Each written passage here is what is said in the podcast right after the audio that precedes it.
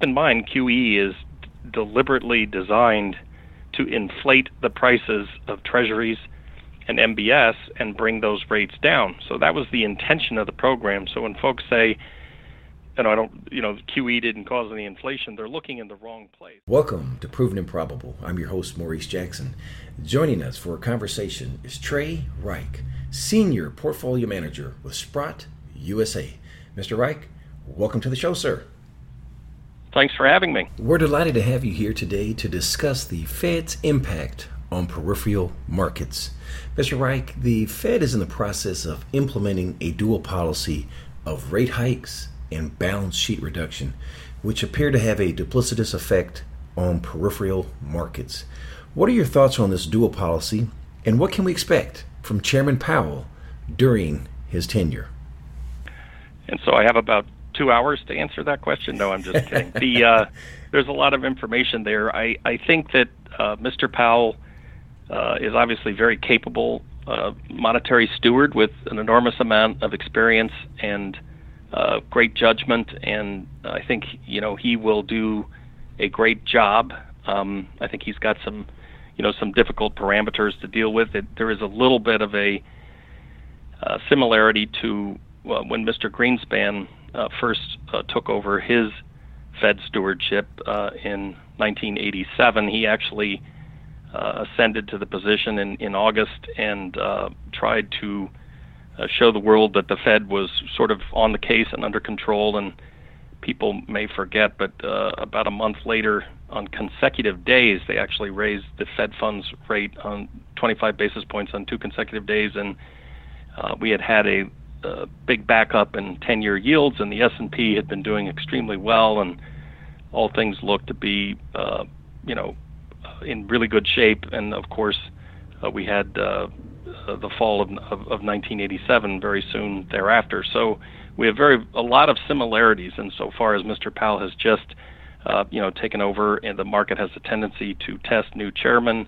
Uh, we've had this backup in 10-year yields. Uh, the S&P is doing well, and we have a chairman who seems to be um, focused on showing uh, the market that he is in control. And so we've had these these rate increases. So a lot of similarities there to ponder. Um, I think that Mr. Powell will do, um, you know, as we have written in, in past communications, that uh, the history of Mr. Powell's public statements, and now that the minutes from a lot of these meetings are coming out, you know, the extended transcripts of the of the meeting, um, Mr. Powell, uh, since he ascended to the Fed, has been a fairly reliable critic of Q E programs, especially you know towards the QE3 stage. He ended up uh, voting for QE3 as a Fed governor and permanent voter because uh, that vote came up in his freshman year, and uh, generally freshmen don't uh, rock the boat too much. But his um, his public statements uh, and and the ones that are coming out from these extended transcripts are, you know, he he argued uh, fairly vehemently against the benefit of QE3 asset purchase along the line of reasoning that you know the market would always expect more and uh, that we were uh, starting to uh, that the Fed was starting to uh, you know encourage risk taking and you know the search for yield et cetera et cetera. So uh, now that he has become the Fed chairman and we have these large amounts of debt outstanding um, I really do believe that he will go as far as he possibly can along the telegraphed lines of the scheduled balance sheet reduction. Um, you know, the Fed announced back in September of this past year that uh, they would roll about 10 billion per month off the balance sheet in Q4 of last year, and then that would increase by 10 billion per month each quarter thereafter, meaning the monthly total in Q1 would be 20 billion, and the monthly total in Q2 would be 30 billion, 40 billion in the third quarter, and then uh, theoretically by the end of this year in the fourth quarter, 50 billion uh, per month. The 50 billion per month, I'm pretty good at math. Times three is about 150 billion per quarter, or a run rate of 600 billion. Um, Mr. Bernanke was fond of saying that, you know, every 200 billion or so of QE was equivalent to about a 25 basis point rate cut when it was QE. So one would assume that in reverse, that equates to something on the order of about a 25 basis point each 200 billion of rolling uh, assets off the Fed balance sheet should equate to something like a 25 basis point rate hike. So if we are at a $600 billion annual run rate in balance sheet reduction by the end of the year, that would mean that there's 75 basis points of tightening just from the balance sheet reduction. And uh, I think everybody by now is fairly aware that the Fed's dot plot on average predicts about four rate cuts in the current year, implying two more uh, for the balance of 2018, and another three or four next year, and believe it or not, another one or two in 2020. So that's the telegraph policy, and as I mentioned, I think um, Chairman Powell will do, especially given his that he didn't support a lot of the asset purchases originally. I think he will be um, as dedicated as possible to try to follow those policies. Let's discuss how the Fed is or will have an impact on the peripheral markets, beginning with emerging markets, which I like to term as third world economies. Does the Fed fundamentally grasp the dynamics of the situation? Interestingly, um, there was a an IMF conference uh, that was hosted in Switzerland a couple of months back, at which uh, Chairman Powell was invited to speak on the topic uh, of the impact of uh, Fed policy on uh, other countries and how they can control uh, their own fiscal economies in the environment of Fed monetary decisions. In other words, you know, can can can emerging markets and other countries still run their own fiscal policy when the Fed is involved in changing its monetary policy? This gets to the Triffin dilemma, etc., in terms of whether any country can issue the reserve currency for the world because it uh, sets up a situation where internal demand for dollar, dollars is not always in sync with external demand for those dollars. So, uh, at this conference, um, uh, Mr. Powell raised a few eyebrows uh, in the, assertion that monetary policy of the Fed and its impact on the rest of the world is vastly overrated. Um, uh, and uh, I think that having watched that tape, it, it is interesting. It's on the Swiss National Bank website. I would encourage everyone to take a peek because uh, I noticed discernible um, uh, facial expressions of surprise by the other folks on that uh, learned panel because, uh, quite frankly, Mr. Powell made a few statements that we felt were, were fairly wildly specious claims um, in terms of the lack of impact of what the Fed's done recently on global monetary affairs. So, what Mr. Powell is pointing out is that since you know the late 90s, when emerging markets uh, had one brand of challenges, um, such as you know being linked to to the uh, to the dollar and not having sufficient foreign exchange reserves, there have been changes and improvements on the governmental level in a lot of emerging markets in relaxing those pegs to the U.S. dollar and building up uh, FX reserves to deal with currency pressures. But what this ignores is that um, debt outstanding in emerging markets has roughly quadrupled um, you know, o- over that time frame, say over the past decade, from about five trillion to 20 trillion. So, while there have been some improvements on the governmental level, um, the actual dollar-denominated debts that are outstanding uh, have continued to spiral upwards. So, um, I think that some of the things that Mr. Powell is stating as positive developments are more academic in nature, uh, and if we look at uh, you know the percentage of you know debt to equity ratios for corporations, you know, say in the MSCI country indexes, uh, the average is way above where it was in the late 1990s, uh, and it's more broadly based. So you know Brazil, Turkey, China, India, Poland, Mexico, Chile, Argentina, South Korea, Taiwan. These are all uh, environments or uh, uh, economies that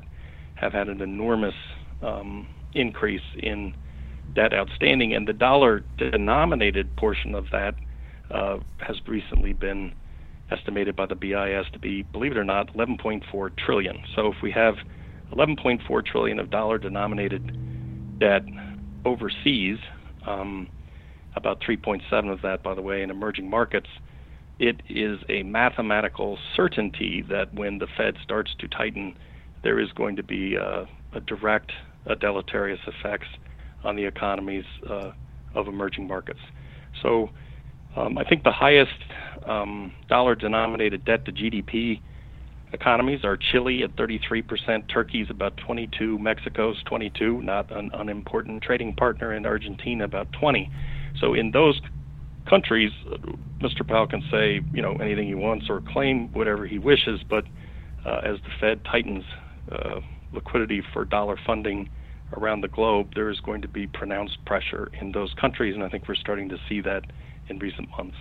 Let's shift here to global financial institutions. You know, my first thoughts are bailouts and derivatives. What concerns do you see here, and what type of response can we expect from the Fed? Mm-hmm. Mm-hmm.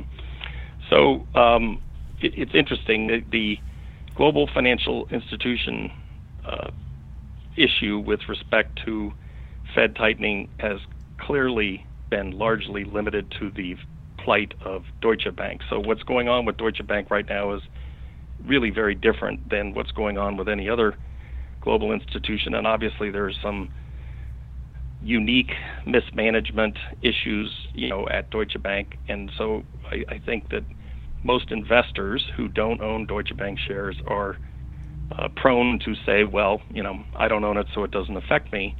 Um, and it hasn't spread to, to these other global financial institutions. Now, what's funny about that is even though you may not own shares of Deutsche Bank, that isn't going to help uh, if Deutsche Bank, you know, further hits the skids because Deutsche Bank has a 157 trillion dollar CDS book, which is two times global GDP. So whether you own the shares outright or not, uh, everything that you do own is certainly going to be affected by the status of that uh, derivative book, and that's just the CDS part of their derivative book.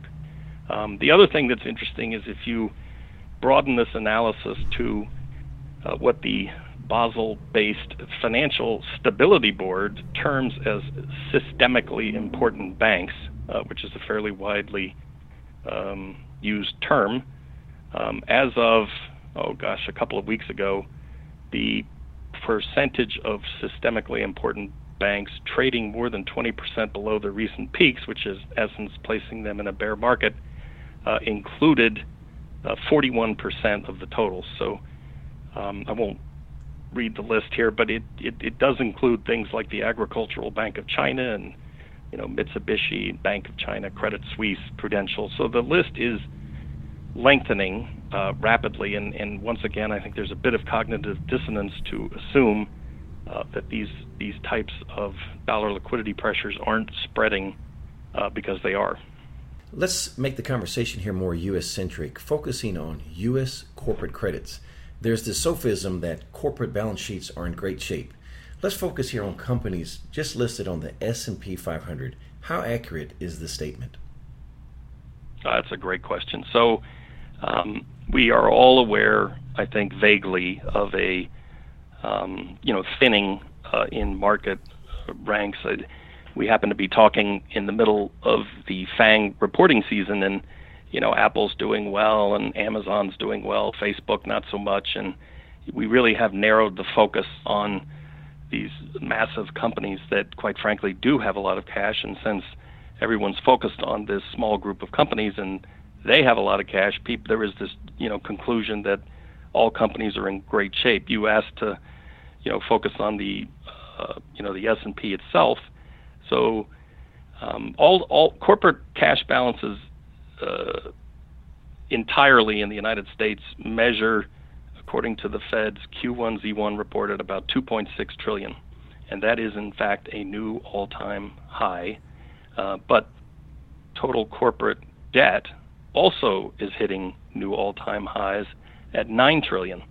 So if we take the 266 and we subtract the 9, um, actually, corporate cash net of debt registered in the first quarter, you know, once again, this is according to the Fed, not according to Trey Reik, an all-time low of negative 6.4 trillion. So a pretty simple uh, equation, just corporate cash, which everybody is focused on, 2.6 trillion minus, uh, you know, total debt. In the first quarter of this year, registered a new all-time low of negative 6.4 trillion. Um, when you narrow in on the S&P, um, the S&P has about one, uh, S&P the 500 S&P corporations have 1.9 trillion of that uh, 2.66 trillion total that the Fed measures. Uh, and if we look at who owns that 1.9 trillion, the top 25 companies in the S&P hold 56% of it, and the top 50 hold 68% of it. So that's 50 of 500 have 70% of the cash, and the bottom 250 hold next to no cash. Uh, you know, uh, on on the grand scheme of things. So uh, the cash is concentrated in a very small group uh, of companies, which of course are the ones that everybody spends most of the time on in this FANG type environment that we're living in in the last several quarters. Um, what people aren't focusing on is there's about a trillion and a half now of corporate debt rated junk, and another three trillion rated one rung above. Um, not to mention about a trillion in levered loans, which uh, you know we're getting back to almost no covenant protection. So we have about five and a half trillion of hot potato debt, which stands directly exposed to any deterioration in corporate credit trends. So, um, of course, we haven't seen a huge surge yet in defaults, but if you look at junk bond yields and um, any other sort of sensitive measure, those are starting to hook back up pretty rapidly. You know, hearing you discuss the number of issuers in the S&P 500 that actually hold cash reminds me of Pareto's law, which also ties into my next question for you, which is U.S. consumer credits. Does the automobile sector remind you of subprime? So, uh, the automobile renaissance, or at least the you know renaissance in, in sales and, and revenues and earnings of the past three years, I think this is fairly well documented, has been based on extending, uh, you know, the length of loans and reaching further down the credit scale for for borrowers. So, a larger and larger portion of uh, auto loans are now, you know, seven years long, believe it or not, which is kind of kind of an amazing fact because obviously no matter what rate you're borrowing at or amortizing after seven years, you're going to have a lot of upside down vehicles. And so the trend in the most recent two years has been to take that negative equity in cars that are being traded in, both in the used car and the new car market. And I don't have the numbers right in front of me, but I think it's fair to say that somewhere in the 30 40% range of all new car purchases where there is a loan involved in the trade in are underwater, and that uh, equity is being tacked on to the new loan. Um, and obviously, when you had rates at zero-ish percent, you know that type of behavior, while I think it's fairly reckless, is doable because, frankly, the payments you know remain low. But now that we're you know ratcheting up uh, uh, Fed funds from zero to two, that's that's a really really big difference, a big delta in this type of strategy being, um, you know, workable. And so a lot of this uh, credit has stopped, uh, you know, being created. And if you look at any of these subprime classes in the past two or three years, you know, they haven't really um, matured. Uh, you know, these credit pools haven't had a long time um, to mature, but they're already facing default rates far higher than at the peak of the financial crisis. So now total auto credit is, roughly a trillion, trillion two is obviously much less than the 10 trillion in total mortgage credit at the peak, you know, of the finance of the uh, the real estate boom into the 2007-2008 period. So it's about a tenth as large, and a lot of the bad credit is um, centered in even smaller areas of that total trillion dollar pool. Nonetheless, it is certainly, uh, you know, this brings up, you know, another um, another observation, which I, Stephanie Pomboy uh, at Macro Mavens first taught me, and that is that a lot of people take solace in the fact that debt service ratios remain low. So, um, you know, broadly speaking, the Fed's debt service ratios take, you know, disposable income and they aggregate that, and then they take the debt service, uh, you know, required for uh, revolving credit and car loans and um, different measures, even take into account, you know, apartment rent, leases, all these things, and so we take uh, debt service ratios aggregately, and we look at disposable income, and the ratio is very low. In fact, it's near historic lows because a uh, there has been some growth in income, and b you know rates are very very low. The problem with that is that looking at the intersection of aggregate disposable income and aggregate debt service speaks to precisely no one because one group of Americans has most of the debt and the debt service uh, obligations, and a fairly mutually exclusive group of Americans have most of the income, and they're not the same. So your stress levels at things like, you know, subprime auto, et cetera, are going to be, you know, m- much faster and much worse than anything that will ever be uh, telegraphed by looking at things like the aggregate debt service ratios. And I think that's really an important point. You know, a correlation I see, you know, 10, 15 years ago, I was buying real estate and there was no income verification. And I'm starting to see that now with uh, auto loans. It's the same mm-hmm. process that they were using 10, 15 years ago. It seems like we don't learn. History repeats itself.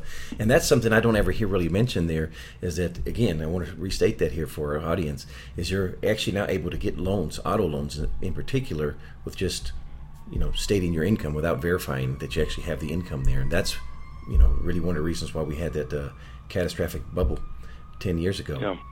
Now, my our our our, our anecdotal uh, evidence, I think, suggests that the that's all hitting a wall. In other words, the uh, you know the loose auto terms and uh, that's in amount percent of autos that are going out in lease um, type of arrangements. That is that's really plummeting because you know leasing again works really really well in a low interest rate environment because the cost of money is really the only cost. And if that's cheap, you know, you can put cars out for lease at really, really attractive rates. And that's really hit a wall as well.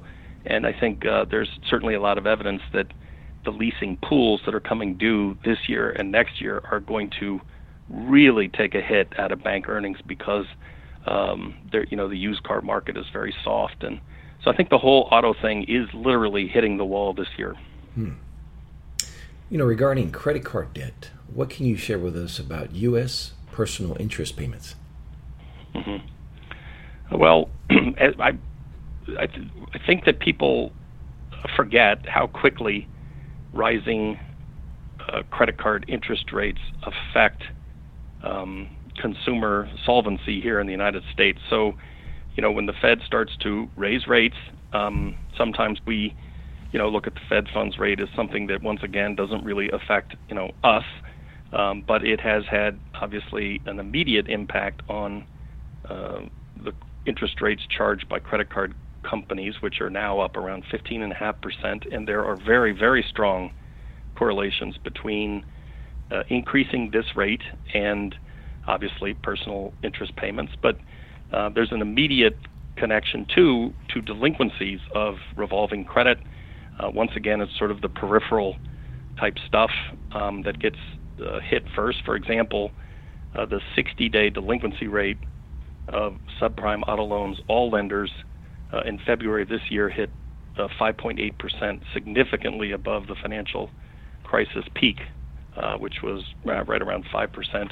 Um, personal interest payments, uh, non-mortgage, are already at new all-time highs. Um, and I've even noticed, and I've put forth a fairly strong correlation to when the Fed started raising interest rates and what's happened with the personal savings rate, which has collapsed uh, in, say, the past six months. So, um, as these rate hikes start to, um, you know, take hold and things like rising interest rates charged on credit cards, uh, it puts a severe crimp on, uh, you know, the peripheral credit scores uh, of U.S. consumers, and I think you're already seeing that in a lot, you know, a lot of different spots. So for Chairman Powell to continue to increase the Fed funds rate, he is going to have to endure uh, knowledge of the fact that uh, he is causing an enormous amount of stress in the more challenged portions of the U.S. consumer population. It'd be interesting to see how that uh, comes to fruition and what his response will actually be. You know, I, would be mm-hmm. remiss if I didn't ask you this, but how will tariffs in a trade war affect the Fed and the peripherals? And can you provide us mm-hmm. with an example? You know, so um, it's interesting. The, probably the question that I've gotten the most over the last three to four weeks, you know, from reporters, et cetera, is, you know, why isn't gold doing better? Uh, because keep in mind that's what I focus on uh, most of the time. Uh, but there's been this this view that you know, given the fact that tariffs are you know bad, uh, that gold should be doing better. Um, and I think that frequently with gold, at least, people uh, have a tendency to fall into knee-jerk sort of reasoning. And while it is true that you know tariffs are bad for global GDP and potentially inflationary, you know, in the long run, et cetera, the immediate impact of tariffs, at least in you know this iteration, has been commodities have really gotten walloped. So, really beginning June 1 with the imposition of the steel and aluminum tariffs by the Trump administration, the commodity complex sort of uh, started to underperform dramatically. And then I think it was on July 10th in the evening when the Trump administration announced its plans for another $200 billion worth of Chinese goods to have 10% tariffs, which in the last 48 hours, uh, Mr. Uh, President Trump seems to be um, telegraphing a willingness to put 25% tariffs on those $200 billion worth of goods. The commodity complex has really, you know, rolled right off, you know, brought off right off the map on the 11th of July, the morning after those, the announcement of those 200 billion in incremental 10% tariffs. Uh, that was the worst day for the Bloomberg Commodity Index since 2014. Um, and gold is involved in a lot of the, well, it's involved in almost every commodity index. In fact, it's the largest single component of the Bloomberg Commodity Index at 9.2%. Uh, so there is a sort of a tractor beam pull on gold when the commodity complex is performing as poorly as it has. Um, on that day, the 11th, after the 10th uh, evening of the 10th announcement, uh, you know, the average metal in the Bloomberg Commodity Index, you know, zinc, et cetera, was down. Copper, were down, you know, in excess of three percent. Oil was down five. On that day, gold was down one uh, point oh nine percent. So, one could make the case that gold, in fact, is acting as a store of value, you know, precisely as it should, by being a little bit less volatile than than some of the other commodity components. Um, the um, uh, you know the way that a lot of this you know can work back to affect I think uh, the general markets a lot quicker than people realize. You, you know, you asked for an example. A good example would be that uh, in Mr. Trump's efforts, uh, President Trump's efforts to show he can and will be tough on Russia, uh, there were a, a group of um, tariffs introduced on certain Russian oligarchs back in April, um, and the firm that took the biggest brunt of the sanctions that were announced in early April, April 6th, I believe, were on Rusal and its leader, Mr. Deripaska, who's a close Putin ally, and Rusal happens to be the world's largest aluminum producer, about a 7% global market share, and I'm sure that Mr. Trump, uh, President Trump's advisors, uh, pointed out that this would be a, a good company to target because you know by taking seven percent of um, global aluminum out of dollar you know denominated markets, um, you know that would that would be sort of a double whammy to help the impact on domestic producers of aluminum and steel in concert with his with the tariffs that he had already imposed. So, you know, Rusal was chosen. I'm not going into all the details. The bonds promptly uh, you know, went no bid, and the sh- equity in Rusal Hong Kong listed shares collapsed about 72% in in, a, in the period of a few weeks. So um, this is a event which clearly didn't get on the you know radar screen of most domestic investors who are going home every day excited about you know Google and Amazon's new heights. Um, however, Mr Putin seemed to take offense to the fact that one of uh, Russia's most important corporations and one of his close friends was being targeted.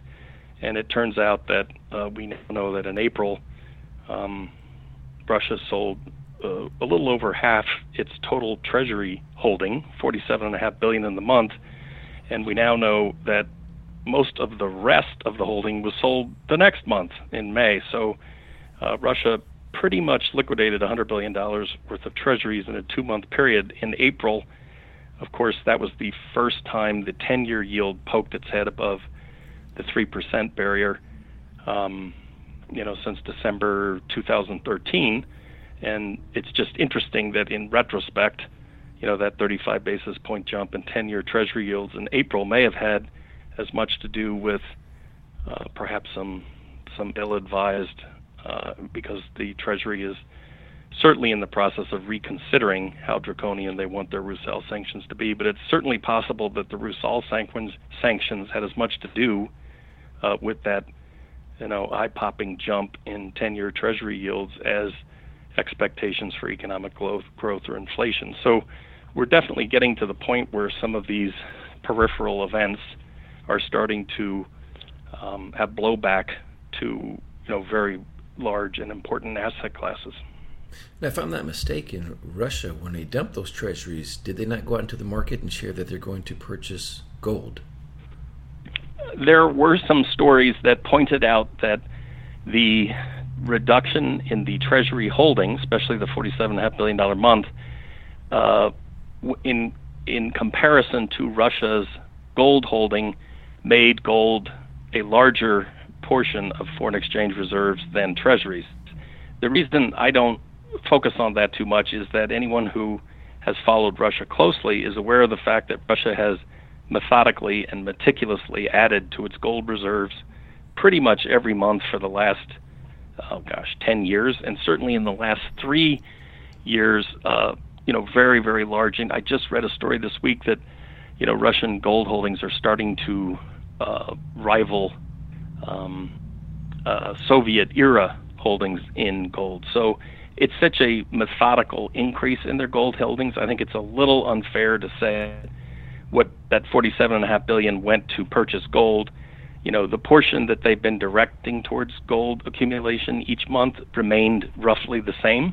It's just that the cumulative total of the amount of gold on the Russian central bank balance sheet exceeded the treasury total for the first time in a very long time because of the big decline in treasury holdings. Where the rest of the 47.5 billion went, uh, my guess is that it went into sort of a Russian version of, of QE uh, to stabilize uh, bonds of not only Rusal but some of the you know big Russian banks that were under a lot of pressure as well with this threat. Uh, you know that that Rusal was going to be sort of locked. At, you know, anyone who did business with Rusal in U.S. dollars was going to be sanctioned. So um, that put a lot of pressure on the banks too. And I would bet the lion's share, of that 47.5 billion, went to sort of a you know Russian version of QE.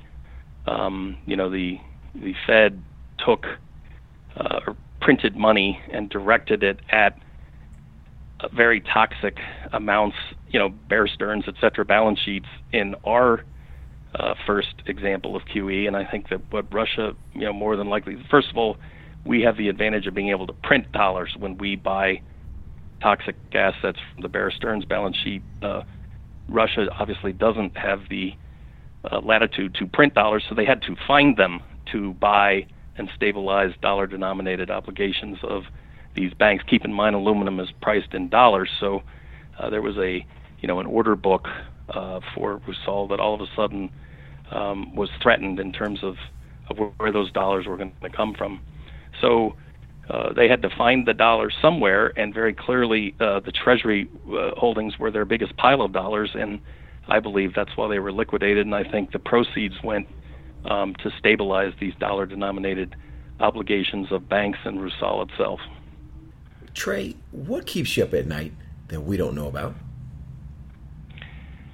Ah, boy, asking a gold guy that question, you're likely to get a tidal wave. Um, but I, uh, I, I really think that the biggest thing that is being missed by consensus and by markets and by the financial media is the amazing degree of inflation that the Fed has miraculously been able to foster in financial assets, at least to date, without causing CPI type inflation. So I will go to my grave really never understanding how the Fed has been so successful in channeling uh, the inflation uh, that they keep in mind. QE is deliberately designed to inflate the prices of treasuries and MBS and bring those rates down. So that was the intention of the program. So when folks say, and I don't, you know, QE didn't cause any inflation, they're looking in the wrong place because it was designed to inflate financial asset prices and it was remarkably successful. And I think, um, you know, when stocks reach highs uh, of the past two to three years, um, you know, a common refrain or explanation is that expanded valuations are rational because of why? Because we have low rates. And now that the Fed is raising rates and uh, on the long end we seem to be flirting with, you know, the breakout of this 35-year down channel.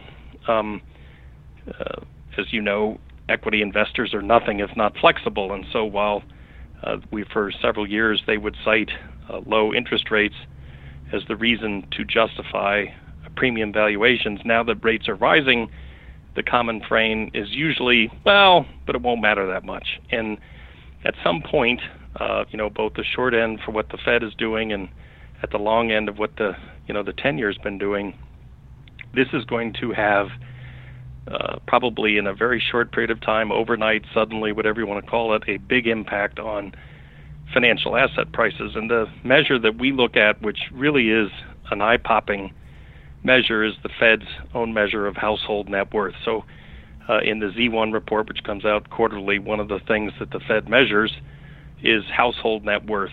And uh, it usually gets mentioned with, you know, GDP and uh, total debt, uh, household net worth. There's, you know, three or four things that usually get mentioned out of the Z1. This is one of them. Well, if we look at the first quarter of 2009, household net worth was at 54.5 trillion and GDP was at 14.1 trillion.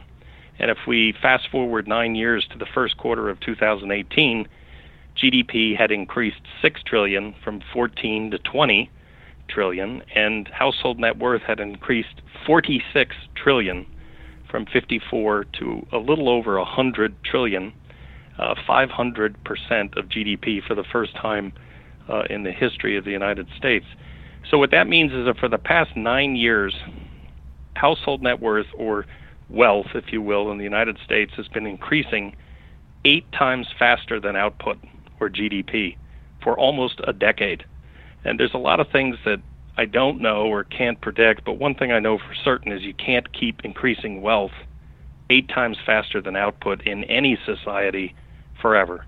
So I think that uh, you know that is that household net worth number, which is really stocks and bonds and real estate minus debt, is is a number to uh, really focus on because um, the increase in short-term rates and uh, flirting with this you know three percent level on the ten year pretty soon that is going to have a very, very outsized impact uh, on this incredible generation of household net worth or inflated prices of financial asset prices. And I really think it will surprise people uh, how quickly those levels can adjust on the downside.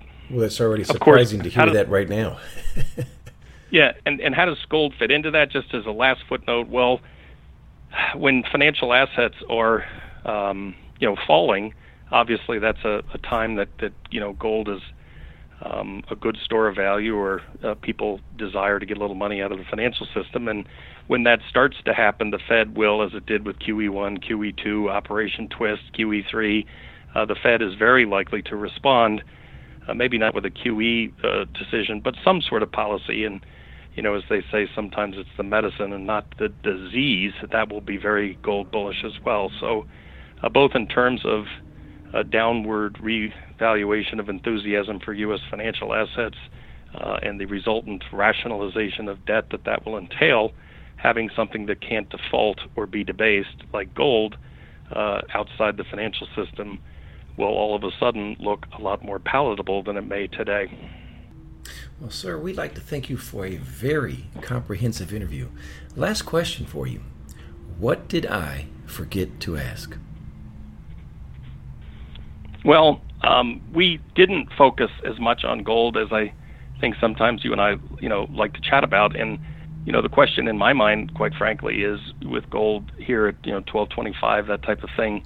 What is uh, you know going to change between now and the end of the year that has the potential to put a little bit more uh, spunk back in gold markets? And I think the answer is uh, recognition that the Fed is going to uh, change uh, its telegraphed uh, balance sheet policy uh, in terms of that scheduled uptick in balance sheet reduction, you know, 10 billion per month.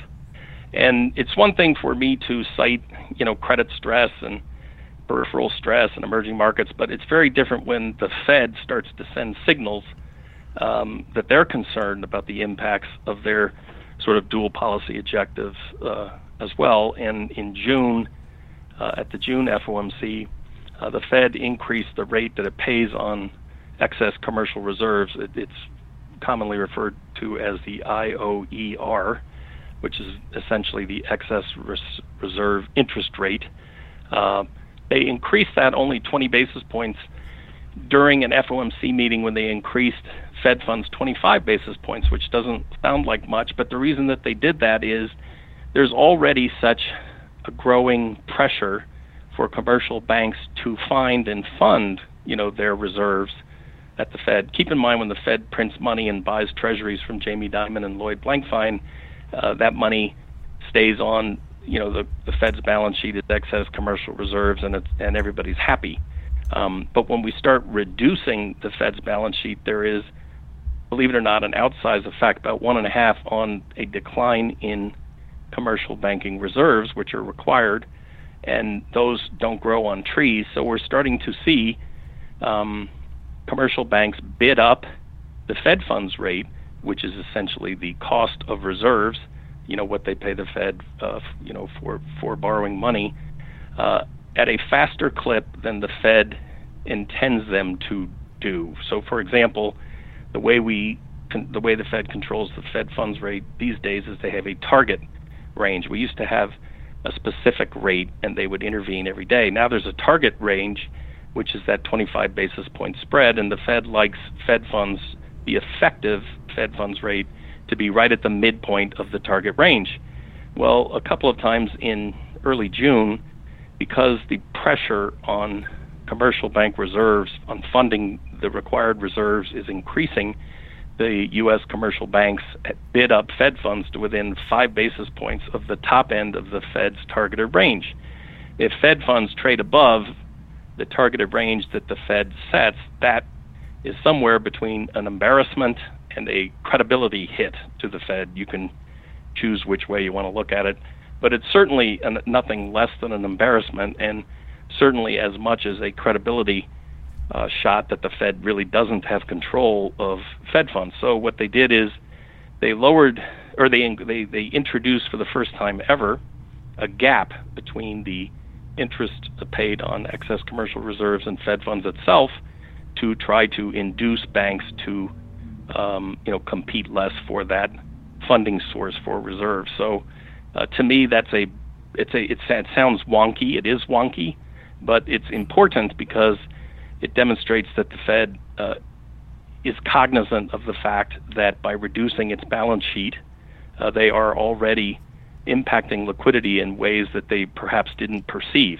Um, so I don't, I, you know, to me, it's it's pretty obvious that they're not going to get anywhere near the two trillion or so that people think that the balance sheet, you know, is heading towards. And I've started to read things in recent weeks uh, by uh, noted economists who suggest they may not get that balance sheet below four trillion before they abandon balance sheet reduction. Balance sheet reduction, by the way, to date since October is about 179 billion.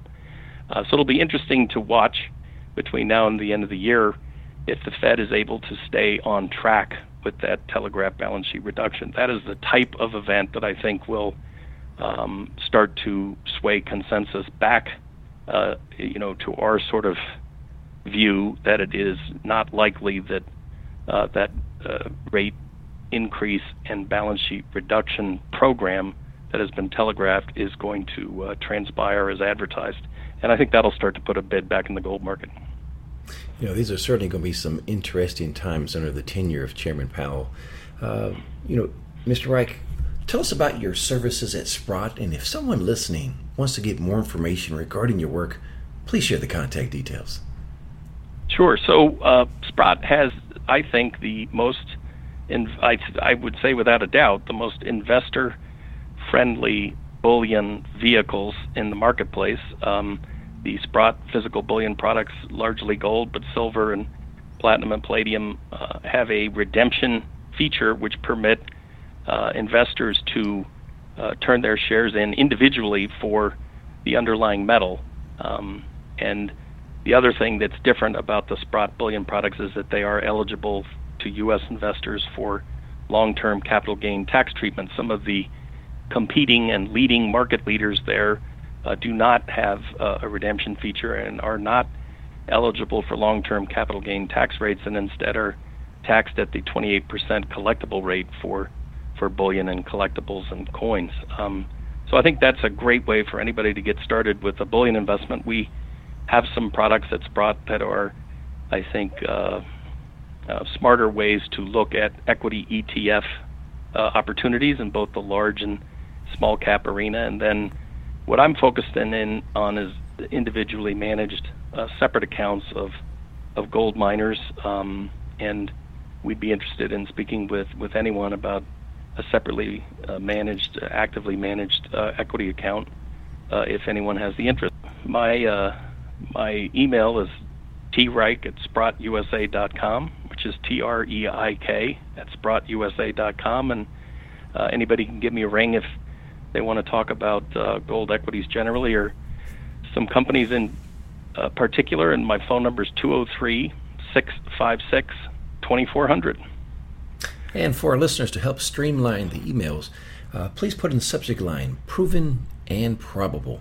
Last but not least, please visit our website, www.provenandprobable.com, where we interview the most respected names in the natural resource space. You may reach us at contact at provenandprobable.com. Trey Reik of Sprott USA, thank you for joining us today on Proven and Probable. Thank you for joining us today on Proven and Probable. Remember to like and subscribe for more conversations with the most respected names in the natural resource space. Check out our website at www.provenandprobable.com. The information presented on Proven and Probable is provided for educational and informational purposes only, without any express or implied warranty of any kind, including warranties of accuracy, completeness, or fitness for any particular purpose. The information is not intended to be and does not constitute financial, investment, or trading advice or any other advice. You should not make any financial, investment, or trading decision based on any of the information presented without first undertaking independent due diligence and consultation with a professional broker or competent financial advisor.